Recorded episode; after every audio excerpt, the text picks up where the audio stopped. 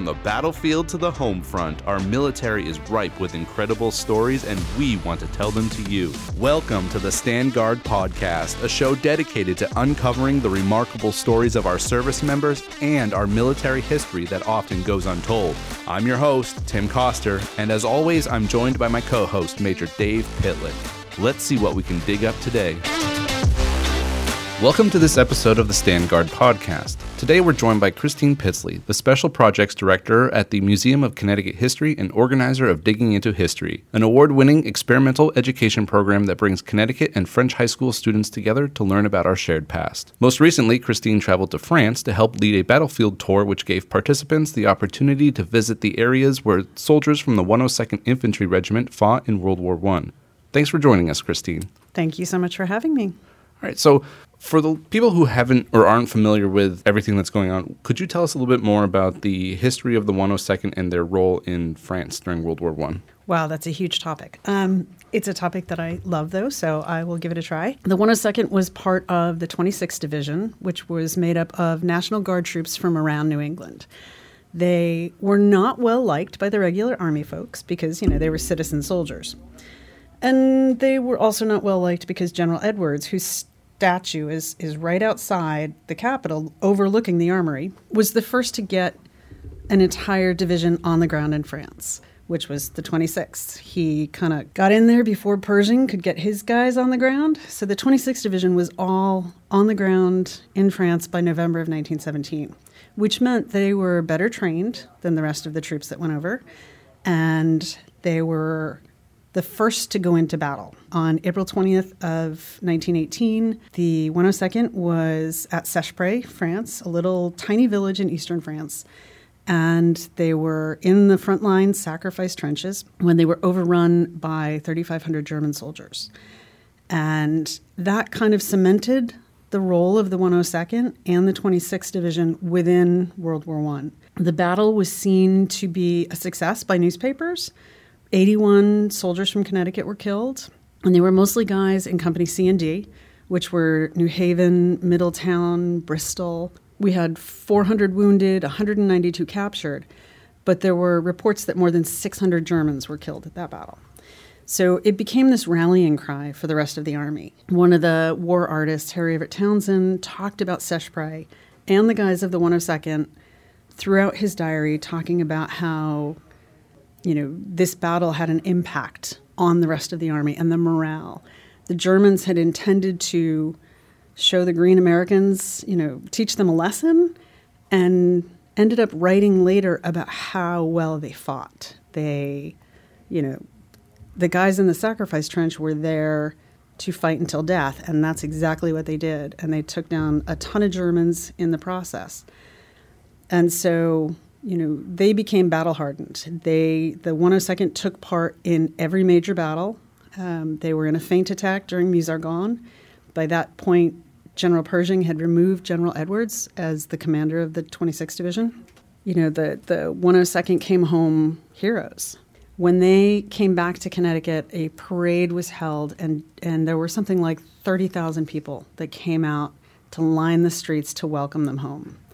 And it also produced one of the most famous soldiers uh, known to man, or man's best friend, uh, Stubby, who was adopted by a New Britain soldier on the, the grounds of Camp Yale in New Haven, smuggled over to France, where he became a war hero, and is now taxidermied, sort of, and sitting in the Museum of American History down in the Smithsonian.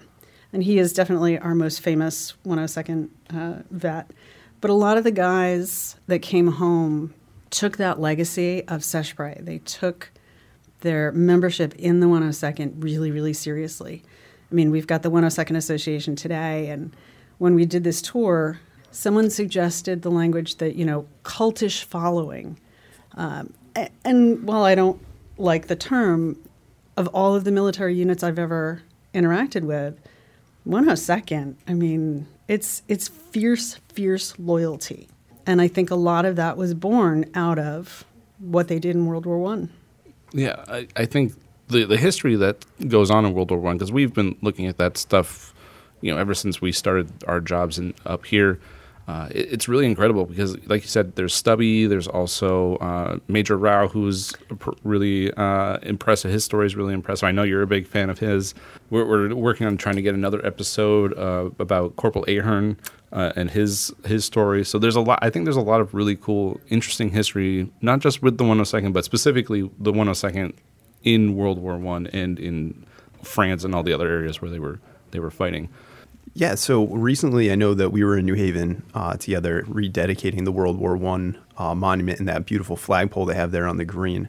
And I thought you told a really compelling story of your connection to the military, to the unit, to you know this time in history. Can you tell us a little bit about that? So I do have a connection with World War One, um, with both the 102nd and uh, you know just the larger army. My grandfather, uh, James Harry Spiro, was in the 39th Infantry, and he came back shell shocked. Um, I never knew him. My mom never actually knew him um, because you know he was so shell shocked from his experiences that he drank himself to death. And then I also had a great uncle who served in Company K of the 102nd. Again, I never knew him. He died before I was born, but the stories of him kind of persisted through my family. And then my, my great uncle, who I do remember, was also, he was actually second company and served along the Mexican border with Company I in 1916. He had a disability. He somehow shot his two of his fingers off. As um, one does. When when in Mexico, uh, so they wouldn't let him stay in and go to France. And I remember him, and so all of these stories persisted. And my family's military. You know, my dad, my uncle, actually two of my uncles, all of my male cousins, we've all served. I was in the Navy, and I'm the rare Navy girl who was actually inducted into an infantry association for my work with the 102nd. So even though I'm a Navy girl, I am so, so hardcore loyal to the 102nd.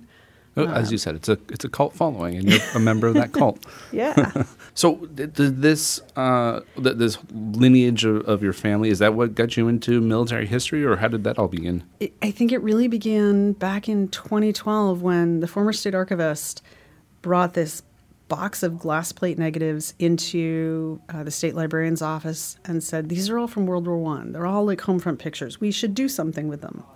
And I got involved in a digitization project to digitize all of those.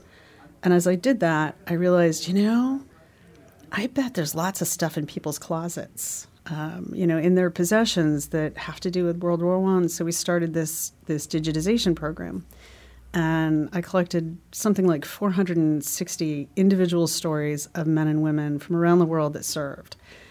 And a ton of them were 102nd. And so I started looking more into them. And by 2016, I had fallen down the rabbit hole and really started digging into the story of the 102nd, into you know individual soldiers and the battles that they were in and you know, it's it's kind of snowballed from there, and now it is my life's work, not just to tell the story of the regiment, but of the individuals like Timothy Ahern, like John Dillon, uh, like Arthur Paulson, the guys that fought there, the ones that never came home. You know, because their stories are our stories. They what they did impact us today. Uh, is there any story that you've read from these so far that has stood out? I think for me, it's probably Arthur Paulson. A lot of people that that you know, do this kind of history and, and go to France, adopt a soldier. Um, there's something about them. I, I don't know how it is we choose them. And that's the person we go and visit. That's the person whose stories we just kind of carry with us. So in 2017, uh, this woman, Karen, emailed me to ask about her uncle. All she knew was that he had died in the war. His name was Arthur, and that was it. Um, he was the oldest of nine children. Her mother was one of the youngest, had very few memories, wanted to know more. So I looked him up in the, the great three volume set that the Adjutant General did in 1941 about all of the Connecticut soldiers that fought. And there he was. He was uh, Company I, 102nd, from New Britain, and he was killed at Seicheprey. So I was able to share all of this information with Karen. I was able to find a, a picture And then I started coming across letters that he had written home that were published in the newspapers.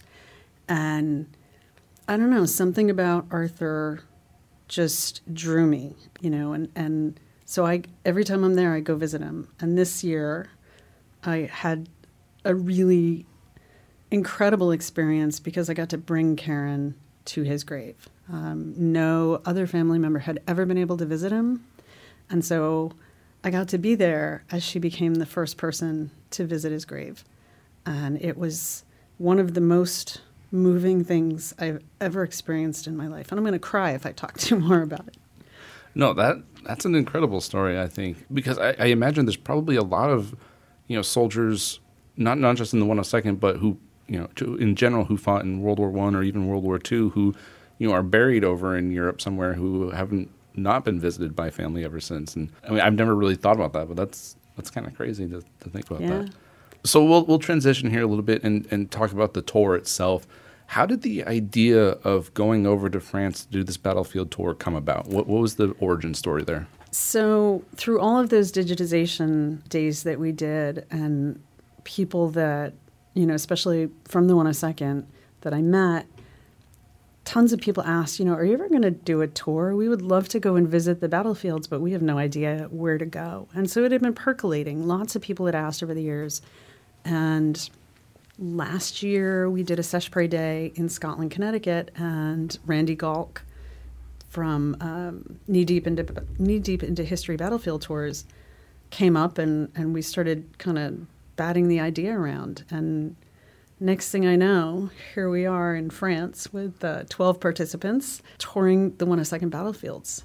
It was absolutely incredible. It was you know I've become so familiar with these places um, with Seicheprey and with the the different places along the Chemin des Dames and Chateau Thierry and so to be able to share them with the descendants of the men who fought there, with members of Connecticut's militia, whose, you know, predecessors had been part of machine gun battalion, part of the 26th division. It was it was it was an honor. And how are you received there by the locals and the folks that still live there? Oh, they they love us. Most of the in in this very rural region, they don't get a lot of tourists, and when they do get tourists, they're World War One tourists. So we have a great relationship with with the village of Seicheprey. We've got a great relationship with some of the folks up on the Chemin des Dames. That was an area that only the 26th Division was in. No other American division was ever up in that sector, um, at least not in this part of the sector where, where we were. So we've got great relationships up there. And so, yeah, I mean, they, they love having Americans. And Gilles, the gentleman who cares for a quarry that 102nd soldiers lived in in February and March of 1918, really, really loves Americans. He loves bringing descendants and other Americans down into the quarries to see all of the carvings. Because while these guys lived down there, they they carve their names into the walls. They use candles to to sort of write their names with the carbon on the ceilings. So we've cataloged, I think it's about 260 26 division soldiers. And I think something about half of those are Connecticut guys. Some of them, you know, even leave their address for posterity. And, and for some of them, it's the last mark they made on the world because they were killed at subsequent battles. That's one of the most interesting things I've always thought about. You know, like these historical places. 'cause You'd think, like, you know, after the war is over, they probably tore down a whole bunch of things and replaced it. And the fact that some of this stuff still remains is is awesome because it's such like a living piece of history. I, I went to Germany once and we visited the Eagle's Nest, and um, in there is a, a stone fireplace that was, I think, Mussolini gave it to him uh, as a gift or something, a birthday gift. And in it are names carved from the 101st Airborne when they went and took it over, and little pieces are chipped down. It's like, you know, Sergeant so and so from you know California was here, and it's just so interesting that like these things still exist, like they're still there, and that the fact that people are still working on preserving that is is incredible. So, what would you say was? I think you kind of mentioned this before, but what was the best part of this tour, if you could even like pick one? Oh, that's really. So, bringing Karen to her uncle's grave was up there. Um, she read a letter at his graveside that I had never heard. She had never shared this letter with me. It was written five days before he died, and he was writing to his mother, and he was basically saying goodbye. He knew that he was not going to come out of this battle alive, and there was not a dry eye in the cemetery. So that that that was a, a very emotional moment, and that is on our Facebook page. We did post it because it was just such a a unique moment. And then for me, being able to take part in the ceremonies in Seicheprey, we, you know, this whole tour was sort of centered around the rededication of a fountain that was given by the people of Connecticut to the village in 1923. Some of the guys from the 102nd started a fund to help rebuild the water supply in the village, and they raised several thousand dollars. So they, they rebuilt the water supply and built a fountain with a plaque from the people of Connecticut talking about the bonds of friendship between Seicheprey and Connecticut. And so we did a ceremony to remember the battle and to rededicate the fountain and then to rename uh, one of the roads into the village for the 26th Division. So I got to take part in that. I got to cut the rib- ribbon for the road.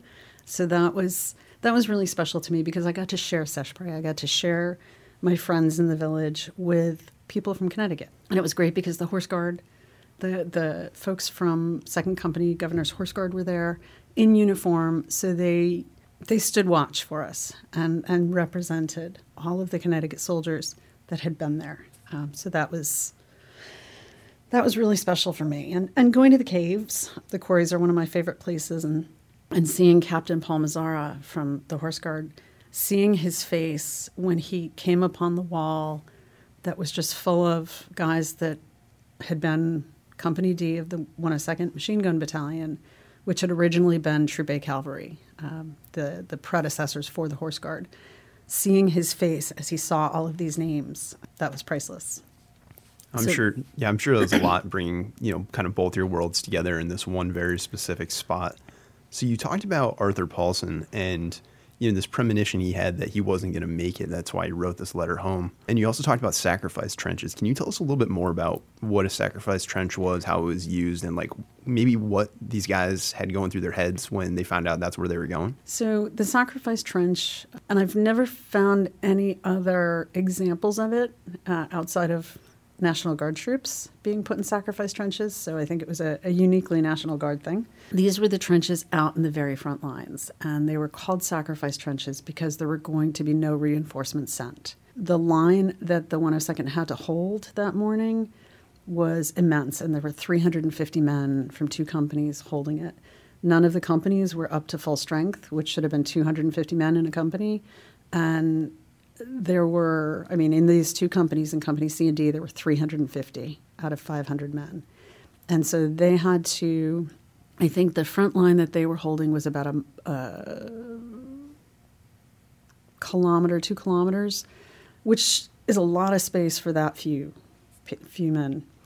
So, you know, these were also nasty trenches. Um, they were full of mud and water We've got accounts when they first came into this sector of the human waste and rotting duckboards and, you know, decaying bodies, you know, just the garbage in these trenches. So they had to spend some time cleaning them up. And so I would imagine that going into that frontline trench that morning, knowing that the Germans, there had been rumors that the Germans were planning something, had to be terrifying, you know. And Arthur Locke, Captain Arthur Locke, who was Company M, decided to stay in the trench at midnight when he was relieved. Company L's, L and M were in those sacrifice trenches at midnight. They were relieved by Company C and D. And three hours later, this battle began. So, you know, Arthur Locke stayed there and, you know, ended up giving his life in that trench. And so, yeah, I think it would have been terrifying to know that you know the Germans were coming, and you were you were going to stay in that trench and die defending it because there was going to be nobody coming, and the Germans really made sure of that because so at three o'clock in the morning, uh, the artillery barrage began, and it was a box barrage. So they cut off those frontline trenches from the rear. So back in headquarters, they had no idea what was going on because all of the communication lines were cut. Snipers were out, so runners were not making it. And by five o'clock in the morning, as the mist rolled in, the gas attack started. And, you know, and then you're overrun by 3,500 German troops, and something like a thousand of them were German stormtroopers, which were the fiercest German troops that they had. They were kind of kept in reserve and treated like gold because they were so fierce. And, and they were meant to strike fear into the hearts of whoever they came across. And so that any men made it out of those trenches alive is a testament to the fierceness of the 102nd because you know there were there were quite a few men that did come out alive and Timothy Ahern was one of them. And you know he he stayed in every single battle through the war. Um, John Dillon as well. It was a lot of those New Haven Irishmen. Something about something about that Irish blood so, Christine, you talked a little bit about this, like General Pershing versus Edwards dynamic. It seems like that there's a little bit more to that. Can you tell us about kind of that uh, rivalry? Oh yeah, I'm going to get in trouble from this for a lot of like the Pershing folks out there, but I don't care. No, it's completely um, worth it.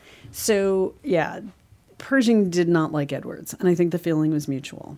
I tend to think they were both at West Point at the same time. Edwards was an upperclassman when Pershing was an underclassman, and you know West Point was West Point back then. Uh, hazing was a way of life. By the time World War One began, I think there was probably already some dislike between the two of them. And I think that was furthered when Edwards managed to get the entire 26th Division over to France under Pershing's nose. Uh, you know, Pershing wanted his first division to be the first ones on the ground. And they were. They were there by July of 1917, but it was only part of the division. So Edwards managed to get the entire division over. And so I'm sure that didn't make Edwards any more likable in Pershing's eyes. And then, um, you know, and then came Seicheprey, which the news reported on. Um, every paper in America talked about Seicheprey. And to Pershing, again, here's Edwards and his National Guard guys, uh, his citizen soldiers, getting credit for the first battle. And so if you if you look at most of the narratives, Seicheprey is just called a raid uh, because it was talked down by Pershing. Pershing thought it was a failure, so Pershing scholars and other World War I scholars who, you know, Pershing walks on water, downplayed Seicheprey. And then there were a series of other uh, things that happened um, throughout the war that kind of put a black mark on Edwards as far as Pershing was concerned. He accused uh, soldiers in the 26th Division of fraternizing with the enemy, of, you know, not being strong enough, of, of all of these different little things.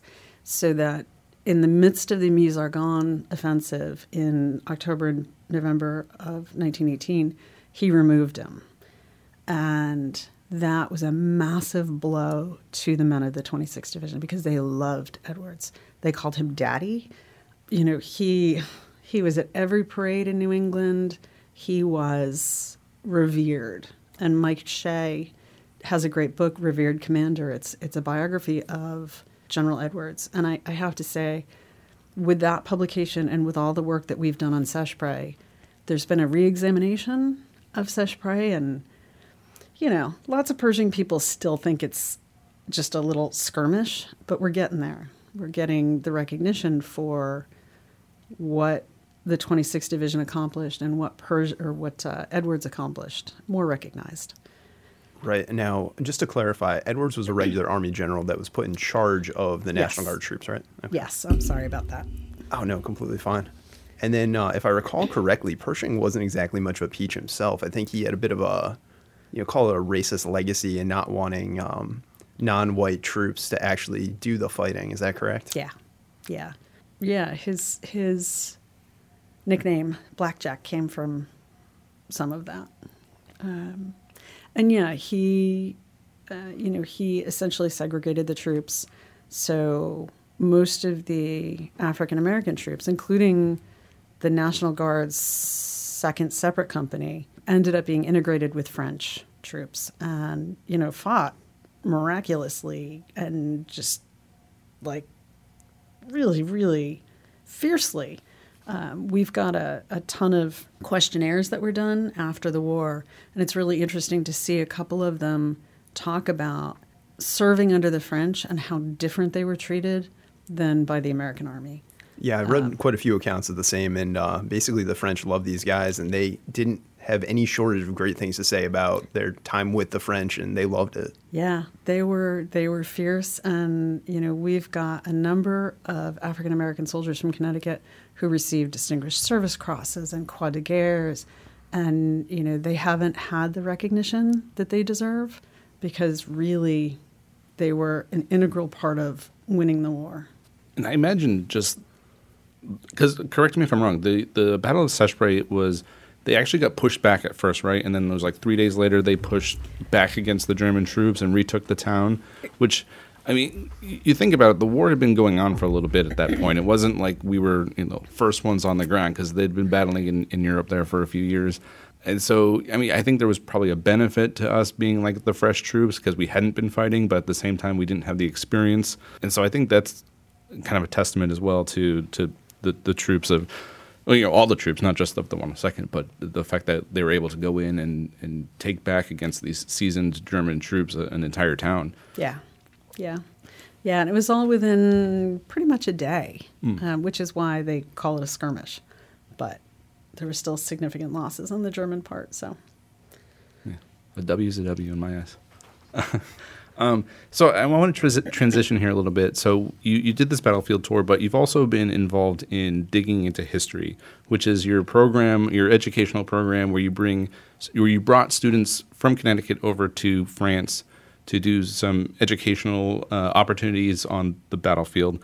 And then you're also bringing the French students to Connecticut this year. Could you tell us a little bit more about that program? So in 2019, uh, yeah, we brought 15 Connecticut high school students from all across the state to Seicheprey to restore a section of those trenches that Connecticut guys had fought from uh, during the Battle of Seicheprey. And we restored, I think it was about 160 feet of trench line. We cleared it out because the trenches are all still there. We were in what was called the Bois de Jury, Jury Woods and there's just you know anywhere you go in these woods you see the trench lines snaking through. So we chose a section that's kind of right up against the edge of the woods overlooking the sacrifice trenches. And the kids cleared the trenches. They dug down a little bit because you know there's 100 years of debris they also rebuilt some of the reinforcement walls. So they went out and cut tree, cut little saplings down, stripped them, wove them into walls, and then put them up. And they rebuilt one of the abris, one of the shelters. There had been a line of four of them. We have pictures of shelter number one in this line, and they rebuilt number two. Um, the only thing they didn't do was use the chainsaw to cut down the trees, uh, but they moved the logs. They they did everything. And prior to us going, each of them had to research a soldier from their hometown who had fought at Seicheprey, so that when we were in the trenches, they they understood, they knew, you know, what it was like. Uh, one of the first things we did, we lined them up in the trench the first morning we were there. We kept their backpacks on, and one of our chaperones took his trench whistle and said, "I'm going to blow this three times. When you hear it the third time, you go over the top of the trench and get out of the woods." And so he did that. They all kind of funneled out one little area, and we laughed because, you know, hey, you guys all just got mowed down by machine gun fire. And they knew there was nothing out there waiting for them, but their hearts were racing. They talked about it, about how, you know, they had a better understanding of what that had been like for their soldier. So that was just, it was an incredible experience to have those kids there. They all wrote their college essays on the experience and I've got four of them coming back this summer. Uh, four American students and five of the French students from the 2019 program will be taking part this year. So this year we're we're going back 250 years and kind of flipping the script. In 2019, we studied the Connecticut soldiers on the French battlefields. This time we're studying the French soldiers on the Connecticut battle well, not quite battlefields, but in Connecticut. We are doing an archaeological excavation of a French army camp from 1781 in Bolton, Connecticut. Uh, so this is where Rochambeau's armies, as they marched from Newport to Yorktown, would have stayed. We've got tons of really cool things planned for the kids, and you know, we're, we're really excited about it. We just released the press release yesterday of the students' names, and we've got kids again across from across the state. We have one soldier, or I'm sorry, one student who is actually part of the first company Governor's Foot Guard. Uh, so we're really proud of that. You know, we, we can't wait. We're going to be staying at CCSU and doing a you know tour of Hartford and some cultural things. Yeah, it's going to be exciting. Now, was this the actual march as they came through Connecticut from, was it east to west? Yes. Interesting. So the house I grew up in actually had a monument to that right in front of it in Southington. Yep. So we are going to be spending a day in Southington. We'll be um, we'll be going over to that monument and doing some other things in Southington as well. Small world. Yeah.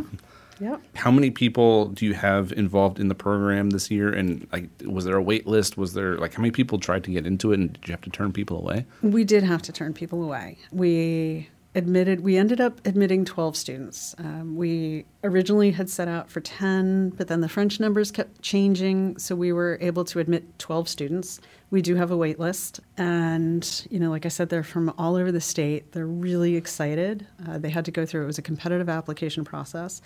So they had to do, you know, their their application, a couple essays, provide recommendations from teachers or other community leaders.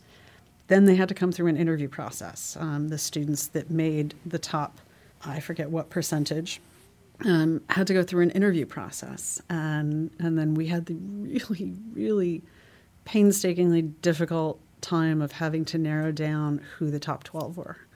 They're a great group of students. Um, we've got community partners all over the state that we'll be working with. And I know we've talked about working with doing something with the 102nd because, you know, the kids from France are all coming from that Seicheprey region. And one of the students is actually from Seicheprey. Her uncle is the current mayor, and her great grandfather was the mayor when the fountain was dedicated in 1923 and was a French soldier during the war. So, you know, a lot of history there. You know, one of the things the French students are trying to do, we have the names of the French soldiers that marched through Connecticut that were with Rochambeau. And we've identified, I think, about 12 from the area, some from, you know, the exact towns where these kids are coming from. So the French are trying to do some research on these soldiers so that they can come and tell us about the individual lives of some of these soldiers because we don't generally learn about the French involvement in the war. And when we do, right. we hear about Lafayette, not Rochambeau, not about the army. And we certainly don't know anything about the individual soldiers who fought. So, you know, it'll be it'll be interesting to see if they can find anything because that paints a picture of, you know, the men and women because a lot of them brought their children and wives with them and they followed the camp. So, yeah, excited to excited to see what we uncover this summer. I couldn't imagine that happening in today's like. Oh, I'm just gonna bring my wife and yeah, just and casually sons take over them to the, the Middle East war. and yeah. Yeah, I think we're gonna have to try and interview some of the French kids and uh, get their perspective and be a good story to tell. Yeah, absolutely. So going back to 2019, I you know I remember you guys had an event here at the Armory uh, to do the awards and whatnot, and it seemed like they all had a fantastic time over there. Uh, not just you know from an educational standpoint, but from you know just a life standpoint. From your perspective, or from what you've heard from the students, what was like the biggest thing they took away from the program? On some part, it was an understanding of the relevance history has on their lives today. I had one student who really wasn't interested in history. She she was a French student. You know, she spoke French. She was one of the few kids on that trip that could speak French. And that's why she came on the trip because she really wanted to practice French language. And when she was researching her soldier, she was able to meet with some of his family members and read some of the letters he had written home. And that made an impact on her. And then being able to be in the trenches um, where he fought, she suddenly began to realize, you know, how his history impacts her life because she's driving around Simsbury and seeing things related to this guy and his family. And, you know, since then, she's just become much more aware of the history around her. So, that, you know, as a historian, for me, that's a big thing. But I think for the kids, it was a sense of, of family. You know, we had 31 kids, uh, 15 American and 16 French. Most of the French kids didn't speak English. Most of the English kids didn't speak, or American kids didn't speak French. But by the end, they were hugging and crying, and they were a family. And they're still in touch. The student I just mentioned actually was in France last summer visiting in Seicheprey some of the friends that she made. And they, on their own, took it upon themselves to grab some rakes and shovels and go clean out the trenches. And every one of the kids is still involved in some way. Um, their parents are involved, their communities are involved. You know, the impact was far greater than I ever could have imagined. And it's, you know, we hope to be able to continue this program. You know, when I was in France a couple of weeks ago, the mayor and I talked about it, and you know, they have every intention of having us come back next year and then they come back the following year and, and so on because there's, you know, there's miles and miles of trenches to be cleared. You know, I was thinking about what you were saying, driving around town and seeing things and not understanding what the historical connection was. I had never heard of Major Rau uh, prior to somebody from the American Legion calling me up and saying, "Hey, we have all the stuff that belonged to this Major Rau guy. Uh, we're closing up shop. Do you want it?" And I'm like, okay, yeah, like that sounds cool. And then I started looking into it and I was very fascinated by the history. And I was driving down Main Street in Middletown one day and I saw the sign and it's dedicated after Major Rau. And I was like, how many times have I driven past this and had no idea and understood the connection, you know, that my hometown has with the significant history? It's just, I don't know. I feel like uh, the more we can do for education, the better it seems. Yeah. Yeah, absolutely. And there's so many good stories too. Excuse me, like we were talking about, and you know, and that's one of the things that we've always tried to do in our you know office here is just to try to tell stories of you know service members and and everything. That's why we started this podcast because it's it's so interesting how many good and just fascinating stories are out there that you just don't get told. You know, because you know, if it's not like an important battle or you know a really significant general, you, you probably won't ever hear about you know the the Corporal Aherns or mm-hmm. or whomever. So I, I think your program is an incredible opportunity for people to learn about that stuff as well.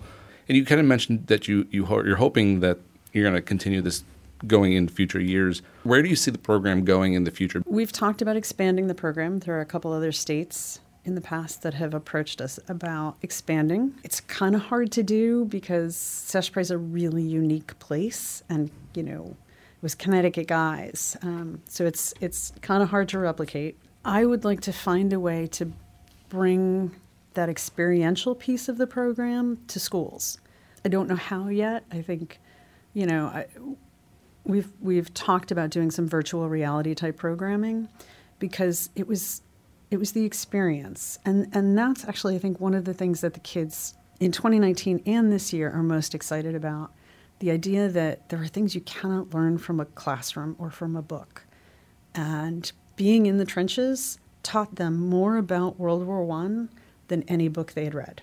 And the kids this year are excited about, you know, again, being in a trench, a different kind of trench this time, but being in the trenches to learn about this particular period of history.